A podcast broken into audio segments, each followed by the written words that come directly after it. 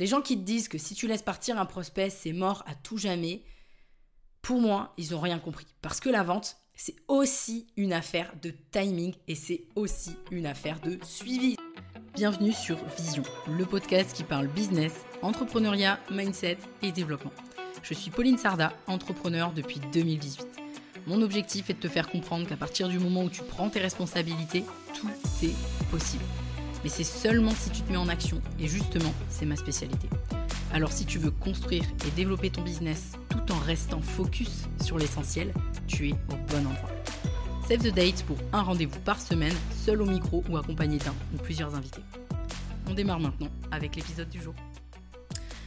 Tu le sais aussi bien que moi, vendre, c'est la colonne vertébrale de ton business et tu peux pas t'en passer, en fait, c'est le jeu. Peut-être que tu fais partie de ces entrepreneurs qui sont persuadés qu'il faut avoir un don pour être un vendeur, ou en tout cas un bon vendeur, ou encore qu'il faut être expansif, extraverti, et même peut-être que la vente c'est pas ton truc, que de toute façon t'es pas doué pour ça.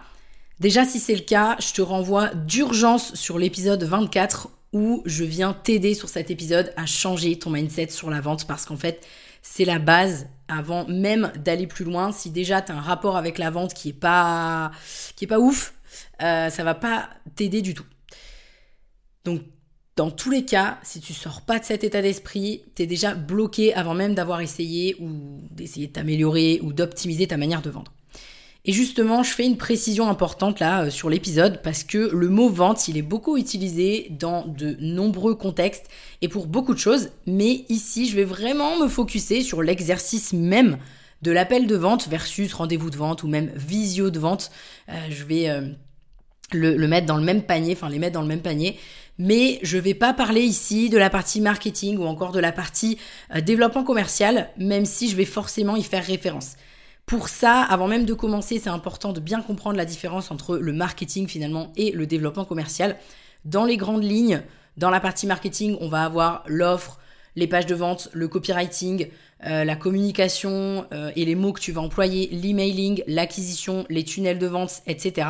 Et dans la partie commerciale, on va avoir, en tout cas dans la partie développement commercial, on va avoir la prospection, la mise en relation, l'activation de la recommandation, le suivi de la relation commerciale, les relances, euh, le process de qualification, l'approche conversationnelle, la stratégie du mix entre l'inbound et l'outbound, la conversion, etc. Bref, énormément de choses, mais en tout cas, Aujourd'hui, je vais vraiment me focuser sur l'acte même de la vente. Vraiment, voilà, l'appel de vente, le visio de vente, peu importe comment tu l'appelles, l'entretien de vente. Je préfère préciser parce que dans euh, vente, on peut y mettre tellement de choses et c'est pas rare, je trouve, de tomber sur des épisodes de podcast où tu t'attends à avoir des conseils vraiment de vente, où en fait tu te retrouves avec des conseils en marketing. Donc euh, là, c'est important que je te le précise, ici on va vraiment parler de vente. Maintenant, avant de partir sur les fameuses erreurs, je vais faire un petit disclaimer. Ça m'arrive de, le faire sur, sur le podcast si tu as l'habitude de m'écouter.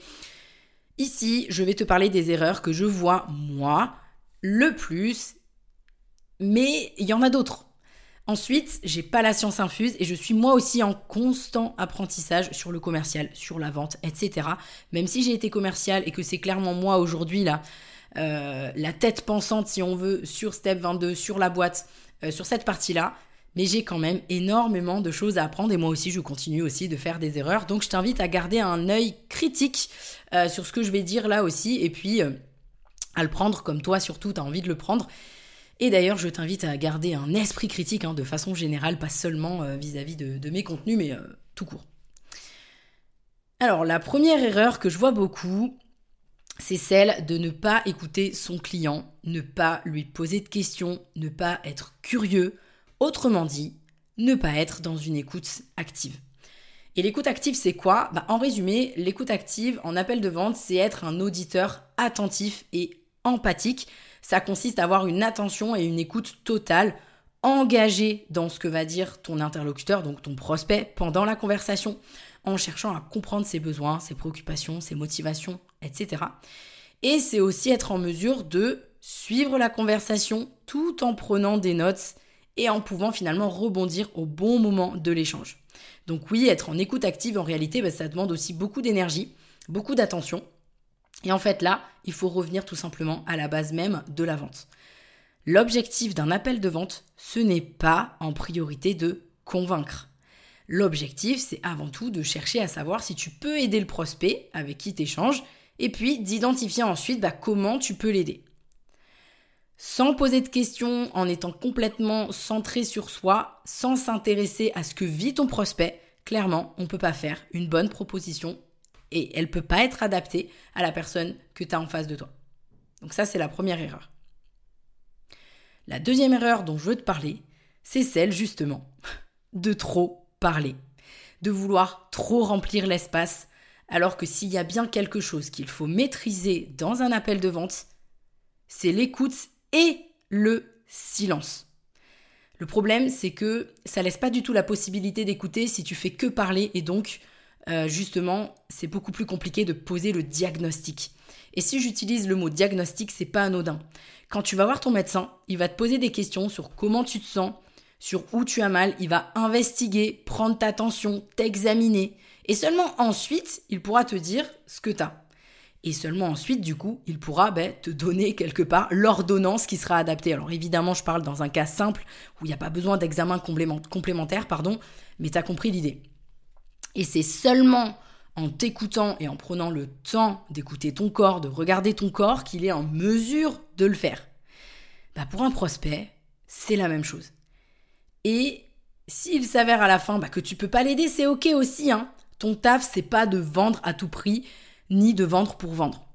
Et ce qui est certain, c'est que tu vas avoir beaucoup de mal à vendre si tu fais que parler et que tu laisses pas la place à ton prospect de s'exprimer. Donc, on parle quand c'est utile et on écoute. Voilà, on laisse parler et on laisse les silences. Troisième erreur que je vois souvent, c'est celle de vouloir closer, je vais mettre des grosses guillemets, à tout prix au lieu de respecter le temps de réflexion. Déjà, je vais remettre un petit peu les pendules à l'heure avec cette mode du closing qui est juste ultra néfaste. De toute façon, je pense que tu l'as compris, j'ai un problème avec ce mot closing parce qu'il sous-entend que tu dois tout faire pour finir tous tes rendez-vous par une vente. Mais c'est une connerie Il faut trouver un équilibre entre soulever les objections, chercher à les contrer et à y répondre bien sûr, et puis vendre à tout prix, euh, même au détriment du prospect. Il y a quand même une nuance entre les deux. Bien sûr qu'il ne faut pas laisser partir les prospects sans savoir chercher à comprendre euh, qu'est-ce qui leur arrive, mais l'objectif c'est pas non plus de leur vendre pour leur vendre. Et de toute façon, encore une fois, c'est important de ne pas laisser le prospect partir sans rien. Et quand je dis sans rien, justement, je vais, y revenir après euh, avec l'erreur suivante. Mais le but, encore une fois, c'est pas de forcer la vente et donc c'est pas de closer à tout prix. Parce que la vente, c'est aussi une affaire de timing et c'est aussi une affaire de suivi. C'est-à-dire qu'il y a des choses qui se passent après, en fait, potentiellement. Donc bien sûr qu'on veut tous repartir d'un call avec euh, un closing. Mais tu as compris l'idée. Et oui, je sais, le suivi, euh, pour le coup, il y a très peu d'entrepreneurs et même de commerciaux hein, qui le font euh, de la bonne manière parce que ça demande des efforts. Et c'est forcément plus facile de laisser partir un prospect sans chercher à s'intéresser à lui après euh, plusieurs semaines parce qu'il n'a pas closé sur le moment. Oui, forcément, c'est plus difficile, mais la vente, bah, c'est ça en fait. Hein. c'est s'intéresser à l'autre et puis c'est faire preuve de, de persévérance. voilà, tout simplement. Donc voilà pour cette euh, troisième erreur, vouloir closer à tout prix. Et je viens donc à la quatrième erreur, c'est celle de laisser partir son prospect sans échéance ni next step. C'est pour ça que ça fait euh, la transition parfaite. Et là, oui, là, je suis d'accord que c'est clairement con, hein, de laisser partir un prospect sans next step. Bien sûr, uniquement dans le cas où il s'avère que tu peux l'aider, parce que ça peut aussi arriver qu'en fait, euh, il soit pas qualifié et que tu peux rien lui proposer, dans ce cas, bah, tu vas lui recommander peut-être quelqu'un d'autre, par exemple. Et je vais te donner pour ça, pour que tu comprennes bien là où je veux en venir, un exemple concret. S'il s'avère que suite à ta recherche des besoins pendant la phase d'entretien de, vente, tu t'aperçois que ton interlocuteur, il aurait plutôt besoin de toi après une étape dont vous avez parlé, ou dans plusieurs semaines, bah ton objectif, ça va être de partir de ce rendez-vous avec cette next step qui est positionné avec ton, prospect. Donc ça peut être euh, je reviens vers vous à telle date ou ben, dans ce cas, je vous propose qu'on repositionne un rendez-vous sur la semaine du 20. Quand seriez-vous disponible? Ok? On pose une next step. Il faut absolument que tu repartes de ton call en te disant, ok, c'est quoi la prochaine étape avec ce prospect? Et donc ça, c'est une énorme erreur euh, de repartir d'un call de vente alors que euh, on a passé du temps et qu'on sait qu'on peut l'aider, mais c'est juste que c'est pas maintenant ou euh, pour d'autres raisons. C'est trop dommage de ne pas de repartir en fait finalement bredouille et sans suite à, tout ça. Et en fait, en faisant ça, bah, tu maintiens le lien avec ton prospect et surtout, tu as un autre moment qui est posé avec lui ou avec elle et ça te permet de garder la main. Donc oui, on arrête de quitter un call sans rien ou sans une conclusion. Cinquième erreur, et celle-ci, clairement, elle vaut le détour, c'est celle de critiquer son prospect sur ses choix ou sa façon de faire les choses. C'est clairement à bannir aussi en prospection d'ailleurs, parce que je sais que c'est une, façon d'approcher qui est pas mal utilisée, mais euh, elle est quand même assez touchy. Elle, peut fonctionner, mais elle est quand même assez touchy, donc il y a des manières de, faire les choses. Mais en fait, c'est pas en disant à ton prospect, t'aurais dû faire comme ça, ou euh, là, t'as fait de la merde, que un, tu vas vendre, que deux, tu vas lui donner confiance, et petit rappel, sans confiance, pas de vente, et que trois, ben, en fait, c'est pas en disant qu'il fait de la merde qu'on lui fait prendre conscience de son problème. Pas du tout. Il faut être compréhensif, ton prospect, c'est pas son job, et comme tout le monde, il a surtout fait de son mieux. Et donc ça, il faut qu'il l'entende, en fait, ton prospect. Et donc pas que tu sois dans la critique. Ce qui m'amène donc à la sixième erreur, qui est assez proche, mais qui est finalement dans, l'autre sens, c'est celle de critiquer les concurrents. Alors celle-là, elle est beaucoup plus répandue que ce qu'on pourrait croire. Quand tu as un prospect qui te dit j'ai été déçu car j'ai été accompagné sur ça, il faut déjà, euh, à mon sens, surtout pas chercher à comprendre ni chercher à savoir de qui il s'agit. C'est une information qui t'apportera rien de plus en fait de savoir qui c'est. Bien sûr, si tu as l'information parce que c'est le client qui en parle euh, ouvertement, bah, euh, je te conseille de ne pas relever, c'est-à-dire de pas euh, pas réenchaîner en fait sur la personne en elle-même ou sur l'entreprise concurrente et plutôt de chercher à comprendre en revanche qu'est-ce qui a généré cette insatisfaction. Là, c'est intéressant. Parce que ça, c'est une information pour toi et pour la future expérience que tu pourrais lui faire vivre ensuite si il ou elle signe avec toi mais c'est aussi un indicateur sur ben, est-ce que tu es la bonne personne pour l'accompagner? Parce que peut-être que le fait que cette personne n'ait pas été euh, contente ou satisfaite euh, de la d'une autre prestation, peut-être qu'il s'avère que toi c'est ton fonctionnement et donc du coup bah ça va pas le faire. Donc si le prospect te dit euh, la personne répondait jamais à mes questions et que dans ton programme en ligne par exemple il n'y a pas de suivi individuel, fais attention à cette info parce que ça pourrait potentiellement ne pas lui convenir. Tout simplement, mais c'est ok hein. Mais c'est important d'avoir cette information-là. Maintenant, évidemment, ce que j'ai pas dit, c'est que non seulement le message que ça envoie si tu critiques les concurrents, c'est qu'on peut pas te faire confiance, mais si, dans l'autre sens, c'est le client qui parle ouvertement de ce concurrent en question et qu'il en parle d'une façon irrespectueuse, je te conseille un truc. Fuis. Fuis. Parce que oui, on le sait tous, ça existe aussi des clients qui se croient bah, vraiment les rois du monde. Hein. Et entre toi et moi, t'as pas envie de travailler avec eux, euh, ni qui te pourrissent à la moindre occasion. Donc si c'est le cas, laisse ton ego de côté et ne travaille pas avec ce client. Parce que s'il parle très mal de ton concurrent, Laisse-moi te dire qu'il y a de fortes chances pour qu'il parle très mal de toi dans trois mois. Donc il y a des façons de dire les choses. C'est-à-dire que si le prospect te dit j'ai pas été content et euh, il insiste pas plus, ok, soit, ça peut arriver. Si par contre il commence à dire alors lui euh, c'est un connard et machin et, euh, et si et ça et machin, oulala là. Warning. Warning. Alors c'est pas le sujet, mais c'est important que, je le précise. Et c'est d'ailleurs en fait bah, le même effet hein, dans l'inverse. Si tu parles très mal de tes concurrents à ton prospect, à ton futur client, que tu les respectes pas, ton futur client, qu'est-ce qu'il va se dire? La même chose que je viens de me dire. Que c'est pas correct, et forcément, ça va le rebuter, et il va se dire, non mais ok, quoi, euh, super. Euh, pas du tout, ça donne pas du tout confiance.